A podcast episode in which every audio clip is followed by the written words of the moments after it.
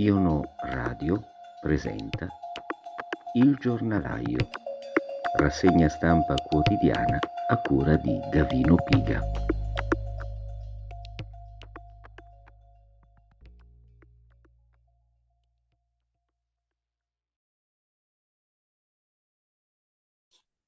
Un saluto a tutti e bentrovati al nostro appuntamento quotidiano con la lettura dei quotidiani.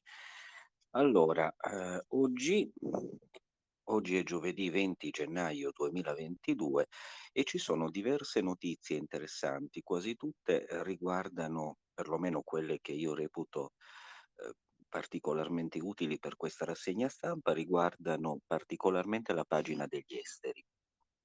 Però prima eh, degli esteri, eh, vorrei leggere alcuni articoli dalla Verità che torna ad occuparsi di un fatto che ieri abbiamo messo particolarmente in evidenza perché meritava, e cioè il caso di Pregliasco e del Galeazzi, con la circolare interna che stabiliva eh, delle regole eh, circa gli interventi sui vaccinati e sui non vaccinati, perché oggi naturalmente, come era prevedibile, Pregliasco si difende, anche se poi è da vedere che la pezza non sia peggiore del buco, comunque questo lo giudicheranno gli ascoltatori e i lettori. Eh, la verità torna sull'argomento con un articolo di Francesco Borgonovo intitolato Selezione dei Novax Pregliasco insiste, anomalie ai piedi sopporteranno. Il direttore dell'Istituto Galeazzi rivendica il rifiuto di operare pazienti non vaccinati con la terza dose. Possono resistere ancora, speriamo che l'ondata finisca, ma le patologie per cui nega le cure sono dolorose e invalidanti e i PM lo convocano. Meno male, insomma, eh, che si faccia chiarezza su questa questione anche eventualmente attraverso l'intervento dei PM o della giustizia, se nel caso. Eh, dopo il servizio mostrato martedì sera fuori dal coro su Rete 4 e i nostri articoli di ieri, Fabrizio Pregliasco, direttore sanitario dell'Istituto Ortopedico Galeazzi di Milano, ha inviato all'ANSA una breve comunicazione ha dichiarato che nel suo ospedale sono stati riprogrammati e posticipati gli interventi non urgenti, come ad esempio la luce valco, che coinvolgono pazienti con fragilità, tra cui quelli sprovvisti di Green Pass rafforzato. In sostanza il noto medico, che ieri è stato sentito anche in procura sul merito della faccenda, ha confermato che i pazienti non vaccinati o bivaccinati sprovvisti della terza dose non vengano operati. Noi abbiamo, dice Borgonovo, chiesto ulteriori spiegazioni al diretto interessato, che cortesemente ci ha risposto al telefono. Riportiamo di seguito con piccoli tagli la conversazione che abbiamo avuto con lui e quindi abbiamo qui l'intervista. Eh, professor Pregliasco ce la spiega questa storia delle cure negate a chi non ha la terza dose, ma non è vera. Come non è vera? Abbiamo l'ospedale con 22 pazienti Covid, abbiamo 10 persone in area grigia, accettiamo tutti, abbiamo posticipato sulla base di una serie di criteri di fragilità alcuni interventi come la luce valco. Questo perché abbiamo anche 100 posti letto in meno, dobbiamo riorganizzare l'ospedale e metterlo in sicurezza eh, Borgonovo continua tra i criteri di fragilità, così li ha chiamati, considerate anche il non aver fatto la terza dose. Dobbiamo fare delle scelte. Ecco, questa è una frase cruciale purtroppo. Dobbiamo fare delle scelte, abbiamo una richiesta pazzesca e facciamo delle valutazioni rispetto alla fragilità cardiologica, a situazioni che possono impegnare la terapia intensiva, la luce valgo se sei fragile e questo è il momento di farlo? No, lasciamo spazio per mantenere l'operatività. Ma eh, Borgonovo insiste, ripeto, considerate fragile chi non ha la terza dose? Chi non ha la terza dose è una persona che rischia di più di potersi infettare in ospedale. Noi seguiamo tutte le prassi e le procedure, quindi davvero però nessuna struttura ha fatto scelte del genere. Il vostro è un bel salto in avanti. Abbiamo 100 posti letto in meno, capisce? 100 posti letto in meno. E questo l'ho capito e allora perché dovete essere sempre così puntini di sospensione? E mhmm, si va avanti con un botta e risposta abbastanza puntuale. Lui continua ad insistere che la luce valgo è una cosa che può aspettare 1 anno e e poi dice: "Abbiamo solo rispostato alcuni soggetti. Non vedo questo elemento discriminatorio. E poi sono fragili perché in un contesto ospedaliero c'è la possibilità che si infettino".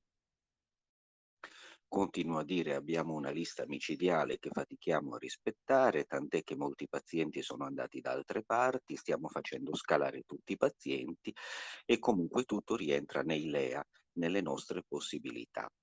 Ci sono altri ospedali che agiscono come voi? Non lo so". Lei insiste sulla fragilità. Se arrivasse un paziente obeso, lo rimandereste indietro? Se ha dei problemi, sì, c'è una classificazione anestesiologica. Però le classificazioni anestesiologiche non c'entrano con chi non ha fatto la terza dose. Avete rimandato indietro una signora che di dosi ne aveva due. Probabilmente erano due dosi vecchie. Un sacco di casi vengono ripianificati normalmente in funzione degli spazi operatori e del resto.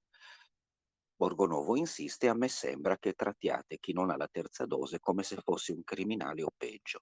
Ma no, cosa c'entra? Questa persona aspetterà un mese in più e farà l'intervento quando saremo più tranquilli. Affronteremo anche il suo caso con maggiore serenità e più rilassatezza. Intanto però le persone continuano ad avere problemi e non si tratta soltanto di pazienti con alluce valgo. Parliamo di persone con alluce valgo o poco più. Se hai un po' di mal di piedi te lo tieni per un mese in più, cosa dobbiamo fare? E insomma la conversazione continua, a me sembra che si attorcigli un po' intorno a se stessa, insomma, e queste sono le giustificazioni che sono state prodotte da Pregliasco. Poi ciascuno giudicherà se siano o meno, come dire, condivisibili, ecco. Di fatto però, sempre sulla Verità Oggi, abbiamo un altro articolo che torna sull'argomento, ma a parlare sempre un articolo di Francesco Borgonovo, a parlare questa volta è Carlo Palermo, capo del sindacato dei medici ANAO Assomed. La scelta del Galeazzi, dice, mina i principi del Servizio Sanitario Nazionale. Ehm, Michele Grio, primario di anestesia e rianimazione dell'ospedale di Rivoli, si è fatto notare nelle ultime settimane per alcune uscite pubbliche molto stizzite nei confronti dei Novax. Martedì, durante una puntata dell'Aria che tira, si è però lasciato sfuggire alcune dichiarazioni abbastanza sorprendenti. Parlando della situazione delle terapie intensive, ha spiegato che nel suo ospedale avrebbe dovuto attivare 24 nuovi posti, ma ha potuto renderne operativi soltanto 9 perché l'ex magazzino in cui era stata allestita la rianimazione Covid è occupato dal cantiere che dovrebbe appunto realizzare il nuovo reparto. Poco dopo il primario ha aggiunto che lui, il personale per seguire adeguatamente la rianimazione, ce lo avrebbe pure se non fosse, virgolettato, che ci stiamo concentrando in massa sulle vaccinazioni e buona parte del personale sanitario non è disponibile perché impiegato giustamente negli hub vaccinali. Parole che stupiscono, poiché si discostano parecchio dalla narrazione prevalente, secondo cui la carenza di personale sarebbe colpa dei soliti Novax che intasano i reparti. Ma davvero si tolgono professionisti dagli ospedali per mandarli negli hub? Sappiamo, e lo abbiamo raccontato nelle settimane passate, che in alcune zone del Veneto sono state chiuse sale operatorie proprio perché il personale doveva essere impiegato nelle vaccinazioni. E così anche in altre parti d'Italia abbiamo chiesto qualche chiarimento a Carlo Palermo. Allora, ehm, a lei risulta, chiede, ehm, Borgonovo al medico, a lei risulta, ehm, che una parte del personale ospedaliero sia stata tolta dai reparti per occuparsi delle vaccinazioni? È accaduto, sì, soprattutto in Piemonte. È successo che ci fossero ordini di servizio con cui si mandava personale a vaccinare in orario istituzionale.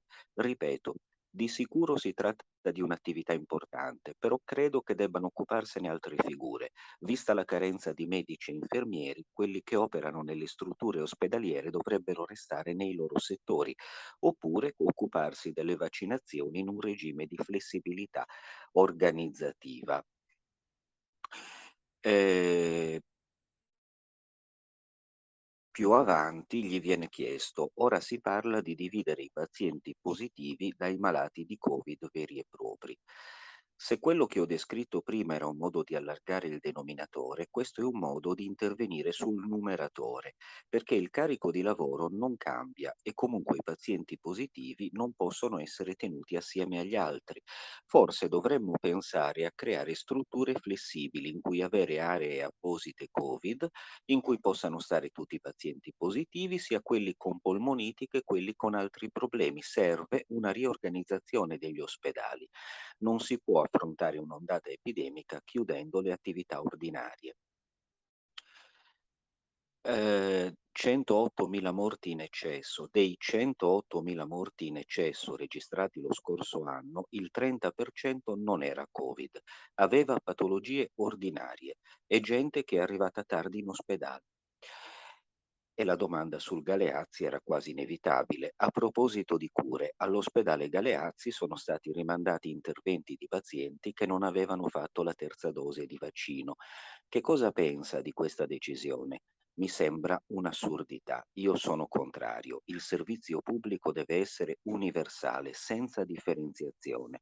Mi pare una decisione contraria ai principi generali del servizio sanitario nazionale e io sono assolutamente contrario. Bisogna vaccinare come no ed è bene che i vaccinati siano il numero più alto possibile, ma il diritto alla salute deve essere uguale per tutti, anche se parliamo di patologie per così dire minori. E questa è l'opinione di Carlo Palermo che volevo riportarvi in questa bella intervista di eh, Francesco Borgonovo. Torniamo invece alle questioni che vi avevo annunciato come centrali in questa nostra edizione del giornalaio e che riguardano argomenti molto diversi, ma rientrano tutti più o meno nella pagina degli esteri. Il Fatto Quotidiano a pagina 14 pubblica un bel eh, un, un articolo piuttosto lungo e interessante di Fabio Scuto dedicato ad Israele. Israele, la polizia spia tutti, usando il malware Pegasus.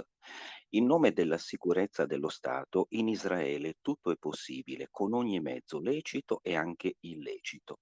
Gli israeliani hanno da poco scoperto da un'inchiesta del giornale Calcalist che quasi 500 di loro, invisi al governo per le posizioni politiche, attivisti di ONG, sindacati di cittadine sempre sull'orlo della rivolta, sono stati spiati con il famoso malware Pegasus dell'NSO per gli smartphone.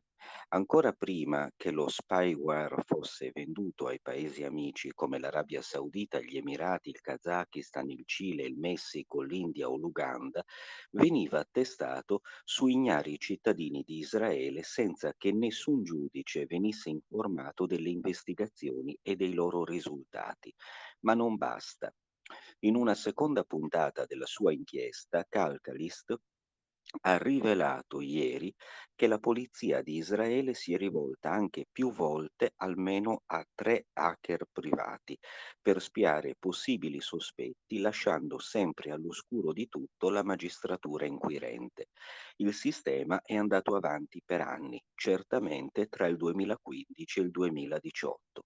L'NSO, fondata da due ex militari dell'unità speciale per la cyber war 8200 dell'IDF è tra le mh, maggiori security company al mondo e proprio nel novembre scorso gli USA hanno inserito l'azienda in una lista nera a causa delle sue attività.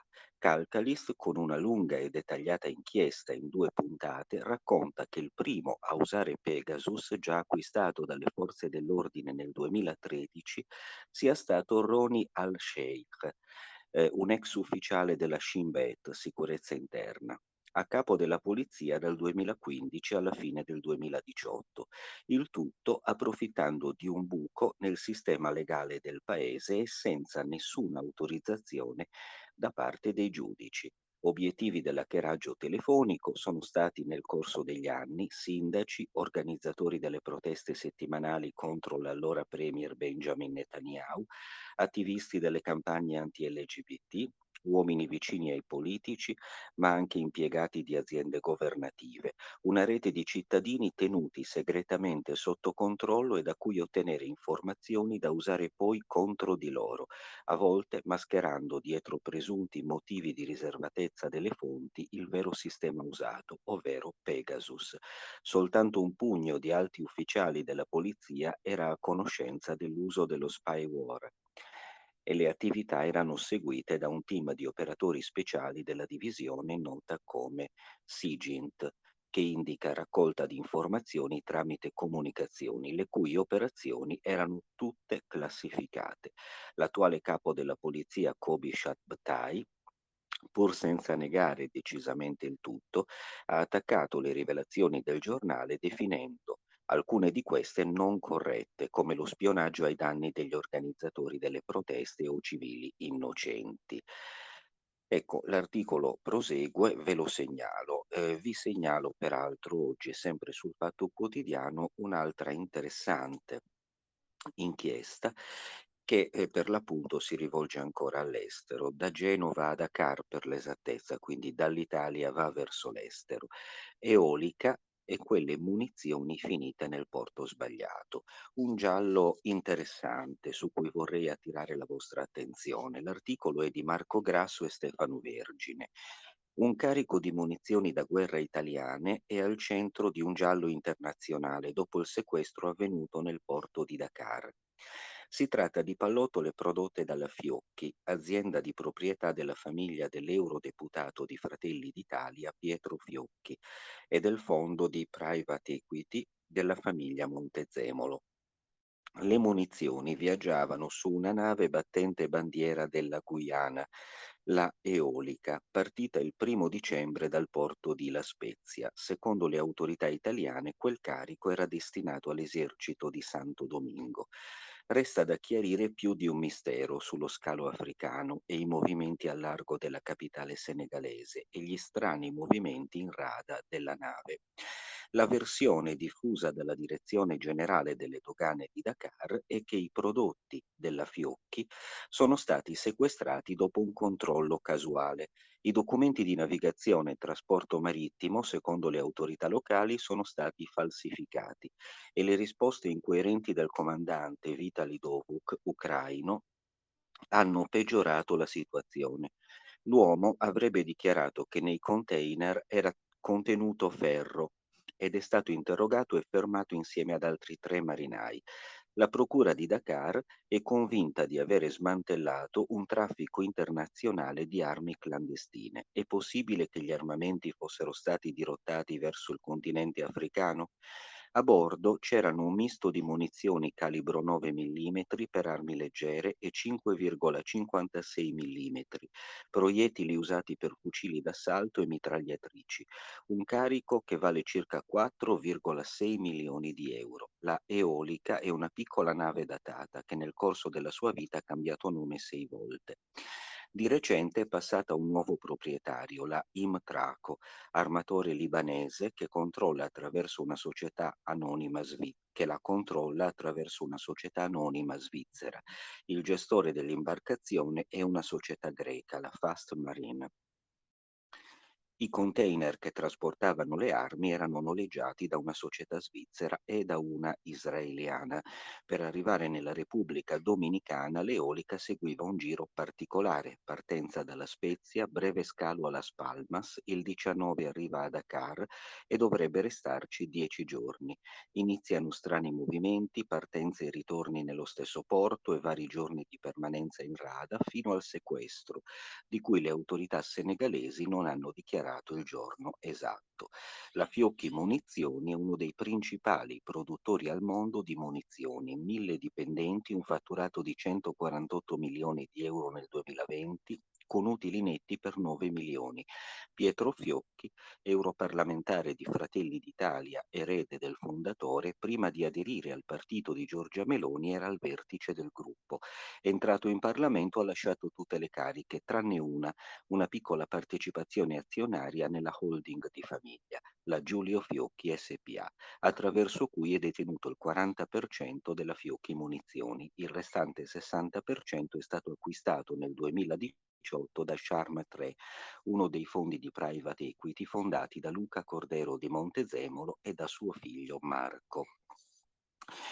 Il caso ha sollevato polemiche e richieste di chiarimenti. Il coordinamento campagne Rete Italia Pace e Disarmo ieri ha chiesto all'autorità portuale e al ministro degli esteri di chiarire se quelle armi sono state esportate dall'Italia e se in modo regolare. E va bene, questo vi ho letto quasi tutto l'articolo, non posso dilungarmi oltre, però è molto interessante, diciamo. Eh, passiamo ad altri giornali, ma restiamo appunto agli esteri. Anzitutto il giornale, a pagina 16, lungo articolo di Francesco De Remigis sulla Francia. Via alla presidenza francese dell'Unione Europea eh, con eh, un Macron che dice ora l'Europa deve armarsi. Nel suo discorso alla, ple- alla plenaria troviamo clima e aborto nella Carta dei diritti, Schengen da riformare. Quindi insomma dichiarazioni abbastanza impegnative. Infatti De Remigis inizia dicendo la tocca piano Emmanuel Macron, presentando alla plenaria del Parlamento UE il semestre di presidenza francese, dice che la tutela dell'ambiente e il riconoscimento dell'accesso all'aborto dovrebbero entrare nella Carta dei diritti fondamentali. Dunque un'agenda politica che mi pare perseguita con chiarezza. Urge un aggiornamento valido in tutti e sette i 27 paesi. Lo fa pochi minuti dopo gli onori di casa della neoeletta presidente dell'Eurocamera, la maltese Roberta Mezzola, nota proprio per le sue posizioni anti-abortiste. Quindi continuiamo con la politica, diciamo, di ingerenza eh, rispetto alle sovranità nazionali di cui abbiamo avuto mh, numerosi esempi nelle settimane e nei mesi passati. Strasburgo ascolta gli obiettivi del capo dello Stato francese, una ventina di minuti, il ricordo di David Sassoli, poi l'allarme sui valori europei indeboliti, a forza di essere considerati acquisiti. Lo Stato di diritto non è un'invenzione di Bruxelles, è il nostro tesoro, dice, la sovranità è una libertà, ma tutto o quasi riconduce all'imminente campagna presidenziale francese. Macron viene contestato all'ingresso all'ingresso dell'Europarlamento da un gruppuscolo di ambientalisti che lo rimproverano di essere colpevole sul clima e poi in aula un ring dove va in scena un teatrale faccia a faccia con gli avversari per l'Eliseo o loro emissari, più che scambi di vedute sul vecchio continente. Eh, quindi abbiamo l'ecologista Yannick Jadot che gli grida presidente dell'inazione climatica che preferisce firmare armistizi con le lobby, e ehm, anche Jadot, infatti, europarlamentare in corsa per la più alta carica dell'esagono, Macron lo riporta al suo DNA girotondino, la mobilitazione generale è uno slogan. Il presidente ne ha pure per il rampollo di Marine Le Pen, l'europarlamentare Jordan Bardella, che lo accusa di aver reso l'Europa zerbino di Erdogan e hotel dell'Africa. Dita puntate, rimbrotti, Macron prova a domare il fuoco dei connazionali che sfruttano l'arena europea per guadagnarsi titoli in patria a meno di tre mesi dal voto. Torna l'Europa al centro e nel discorso d'avvio della presidenza UE che Parigi eserciterà fino al 30 giugno, Macron lascia intravedere altre vie d'azione. Avanti con la riforma dello spazio Schengen per proteggere le nostre frontiere esterne e con la creazione di una forza intergovernativa di intervento rapido, poi un lampo sulla Russia, un buffetto alla Cina e una scrollata di spalle con vista a Washington dopo la firma del patto AUKUS con Australia e Gran Bretagna subito da Parigi. Serve un riarmo strategico per stoppare la dipendenza dell'Unione Europea dalle scelte di altre potenze. Per Macron il dialogo con Mosca non è un'opzione ma una necessità, lo indicano la geografia e la storia e nelle prossime settimane annuncia sarà definita una proposta europea per un nuovo ordine di stabilità e sicurezza da condividere in ambito NATO e da sottoporre a negoziato con la Russia. E va bene, questo per quanto riguarda Macron e la presidenza francese dell'Unione Europea. Dalla Francia ci spostiamo in Africa, ma non solo in Africa, anche in Italia, per parlare dell'emergenza immigrazione. Lo facciamo eh, ancora una volta col giornale che a pagina 11 pubblica un articolo di Chiara Giannini dedicato al nuovo centro di controllo per fermare partenze e ONG voluto dall'Italia, finanziato con i fondi dell'Unione Europea e attualmente in costruzione a Tripoli. I nostri militari addestreranno il personale libico. La Libia, scrive Chiara Giannini, avrà presto il suo MRCC, ovvero il centro di coordinamento marittimo della Guardia Costiera. Tempo duro per scafisti eh, a ONG. Eh, che a breve saranno costretti a rispettare le direttive imposte dalla normativa internazionale anche sull'area SAR libica.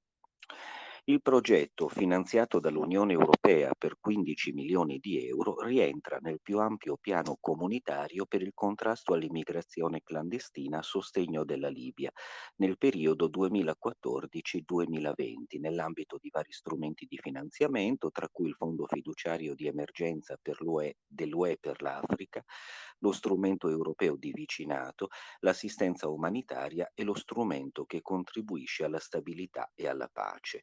Dalla sua creazione nel novembre 2015, l'EOTF ha mobilitato 456 milioni di euro per progetti in Libia, oltre la metà dei quali dedicati alla protezione di migranti e rifugiati e un terzo alla stabilizzazione della comunità. I fondi rimanenti sono investiti in azioni per migliorare la gestione delle frontiere con l'obiettivo di sostenere le autorità libiche nel salvare vite in mare e combattere il traffico di migranti. Le specifiche tecniche sono state prodotte dalla Marina Militare Italiana che ha anche bandito la gara, poi aggiudicata dalla RI di Trepuzzi eh, e trasportato a bordo di nave San Giorgio le strutture nel porto militare di Tripoli dove sorgerà per l'appunto questo centro di coordinamento.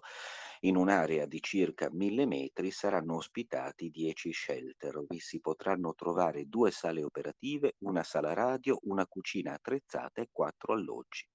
Lorenzo Tufaro, direttore generale di RI, spiega siamo orgogliosi di avere contribuito alla sicurezza del Mediterraneo, al salvataggio delle vite umane e alla sicurezza dei confini nazionali e comunitari, realizzando e integrando tutte le attrezzature del nuovo centro, insomma.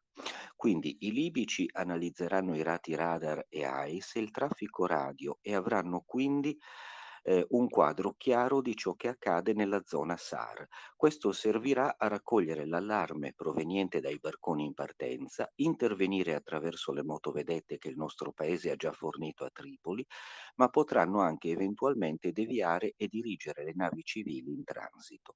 Sul posto c'è peraltro già un'officina dedicata alla manutenzione dei mezzi. Il progetto fu promosso dalla Guardia Costiera Italiana su richiesta formulata congiuntamente dalla Commissione Europea e dall'EAS attraverso il Common Non Paper del 2016 e fu approvato nel giugno dello stesso anno. Andiamo invece adesso negli Stati Uniti d'America. Ci sono almeno due notizie interessanti. Allora, eh, la prima la ricaviamo dal giornale e riguarda Biden. Eh, l'articolo è di Valeria, Robe- Valeria Robecco eh, a pagina 17. Un anno dopo l'elezione, fiducia zero e figuracce. Biden straparla di Russia e vaccini. E eh, va bene. Quindi Joe Biden tenta di rilanciare la sua popolarità in caduta libera e parla agli americani in occasione del primo anno alla Casa Bianca. Nel corso di una rara conferenza stampa, il presidente degli Stati Uniti ha voluto dare nuovo slancio alla sua agenda in un momento molto complesso, con la recrudescenza della pandemia di Covid, la potenziale incursione russa in Ucraina, un'inflazione ai massimi da decenni e le divisioni interne ai democratici dal maxi pacchetto su clima e welfare al tentativo fallito di modificare le procedure in Senato in modo da superare l'ostruzionismo repubblicano e far passare due proposte di legge sul diritto di voto. È stato un anno di difficoltà, ma anche un anno di enormi progressi, ha detto Biden, elencando i successi della sua amministrazione, mostrandosi ottimista sui problemi irrisolti, ma glissando sulle debacle degli ultimi sei mesi. E sì, devo dire che di debacle ce ne sono state di importanti. Tempestato di domande nella East Room della Casa Bianca, ha parlato dei progressi storici nell'economia, dal tasso di disoccupazione al 3,9 contro il 6,4%, al record di 6,4 milioni di nuovi posti di lavoro, o dei passi in avanti nella pandemia con 210 milioni di vaccinati, pur ammettendo che c'è molta frustrazione nel paese a causa del virus. Infatti i successi nella gestione della pandemia misurati sulla base del numero dei vaccinati vaccinati mi lasciano sempre piuttosto perplesso. Comunque, non torneremo al lockdown non chiuderemo le scuole, ha assicurato, sottolineando che abbiamo gli strumenti, vaccini, booster, mascherine e test. Riguardo all'inflazione, a suo parere, la cosa migliore da affrontare per i prezzi alti è rendere l'economia più produttiva. Ma va.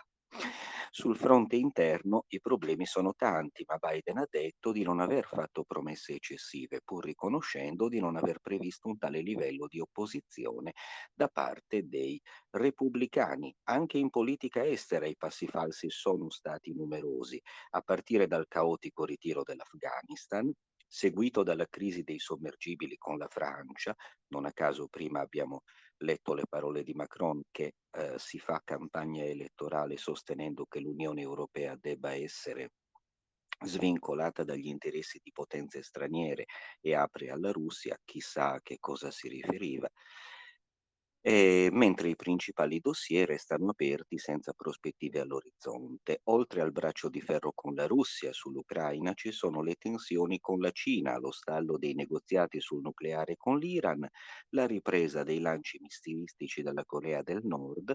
Sarà un, din- un disastro per Mosca se invade l'Ucraina, ha affermato, ammonendo che ci saranno sanzioni severe. A suo parere, comunque, Vladimir Putin non vuole una guerra su vasta scala, ma sta attestando l'Occidente e sull'Iran non è ancora giunto il momento di abbandonare i negoziati, eccetera, eccetera. Questo è un campionario di quello che il titolo dell'articolo, a mio parere con qualche ragione, definisce lo straparlare, diciamo così, eh, di Biden.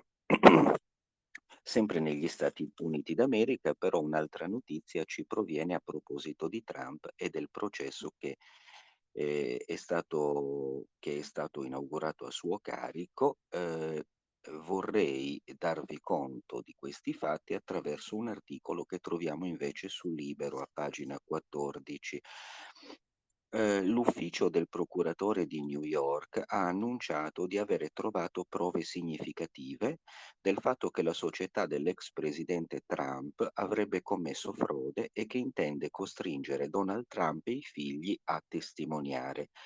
Quindi dice di avere scoperto prove significative che indicano che la Trump Organization ha usato valutazioni fraudolente e fuorvianti per diverse proprietà per ottenere vantaggi, compresi prestiti, coperture assicurative e sgravi fiscali per anni. Questo è quello che ha dichiarato la New York Attorney General Letizia James. Stiamo adottando le misure legali per costringere Trump, ma anche Donald Trump Jr. e Ivanka Trump a partecipare alla nostra nostra inchiesta sulle transazioni finanziarie della Trump Organization. Nessuno in questo paese può scegliere se e come la legge si applica a loro. Questo ha aggiunto. Trump e Prole sono stati strettamente coinvolti nelle transazioni stra- fraudolente sotto inchiesta, quindi continua il virgolettato, non tollereremo i loro tentativi di evitare di testimoniare.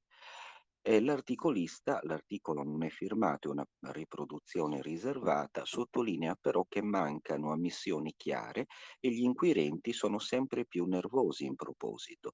I testimoni più vicini ai vertici della Trump Organization, ammettono fonti del Palazzo di Giustizia, si sono appellati al quinto emendamento contro l'autoincriminazione, Alcuni altri hanno sostenuto di avere ricordi difettosi o affermato di seguire le istruzioni di dipendenti più anziani. Le testimonianze dei Trump sono necessarie per procedere con l'inchiesta che va avanti da oltre due anni ed è basata su almeno 900.000 documenti ottenuti dalla Trump Organization e sulle deposizioni di dipendenti ed altre prove. Sostiene ancora la Procura nella risposta al tentativo dei Trump di opporsi al mandato di comparizione. L'unico membro della famiglia che finora è stato interrogato è Eric Trump, che ha testimoniato alla fine del 2020.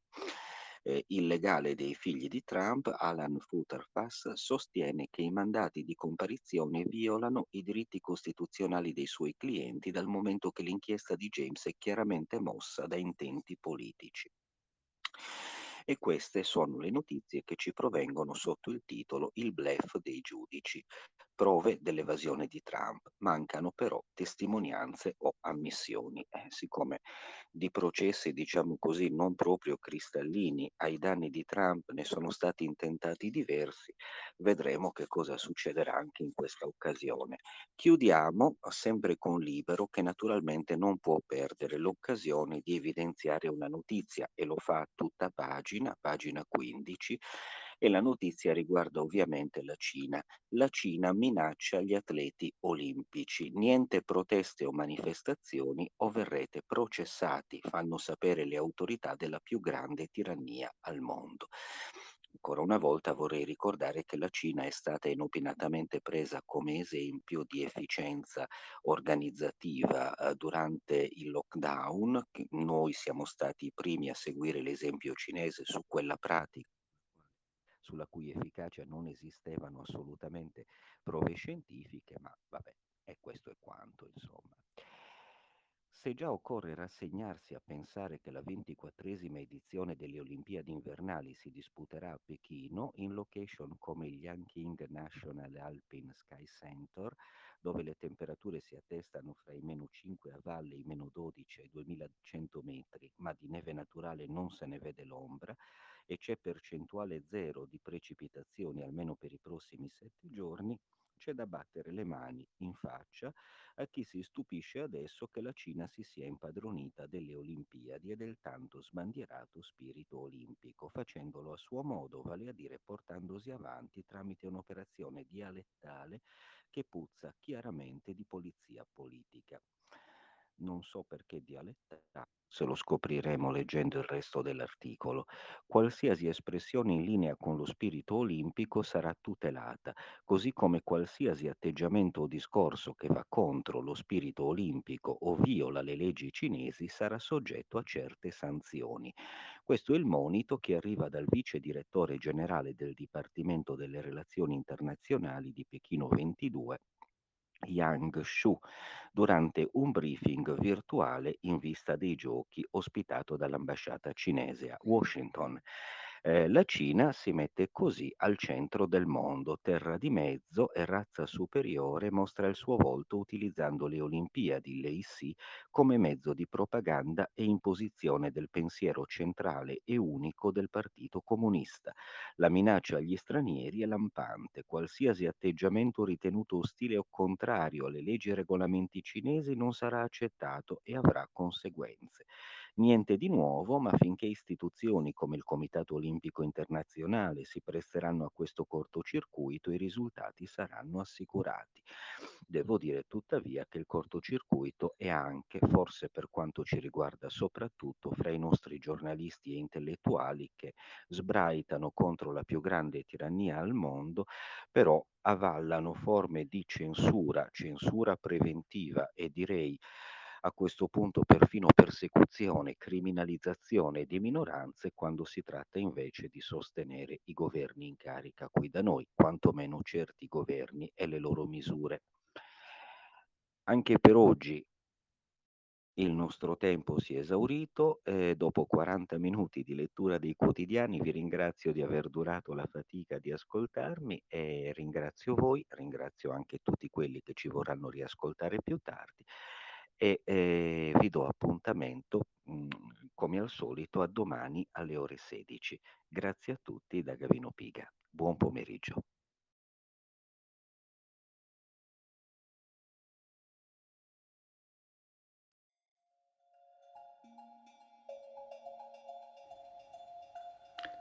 Iono Radio ha presentato Il giornalaio rassegna stampa quotidiana a cura di Gavino Piga.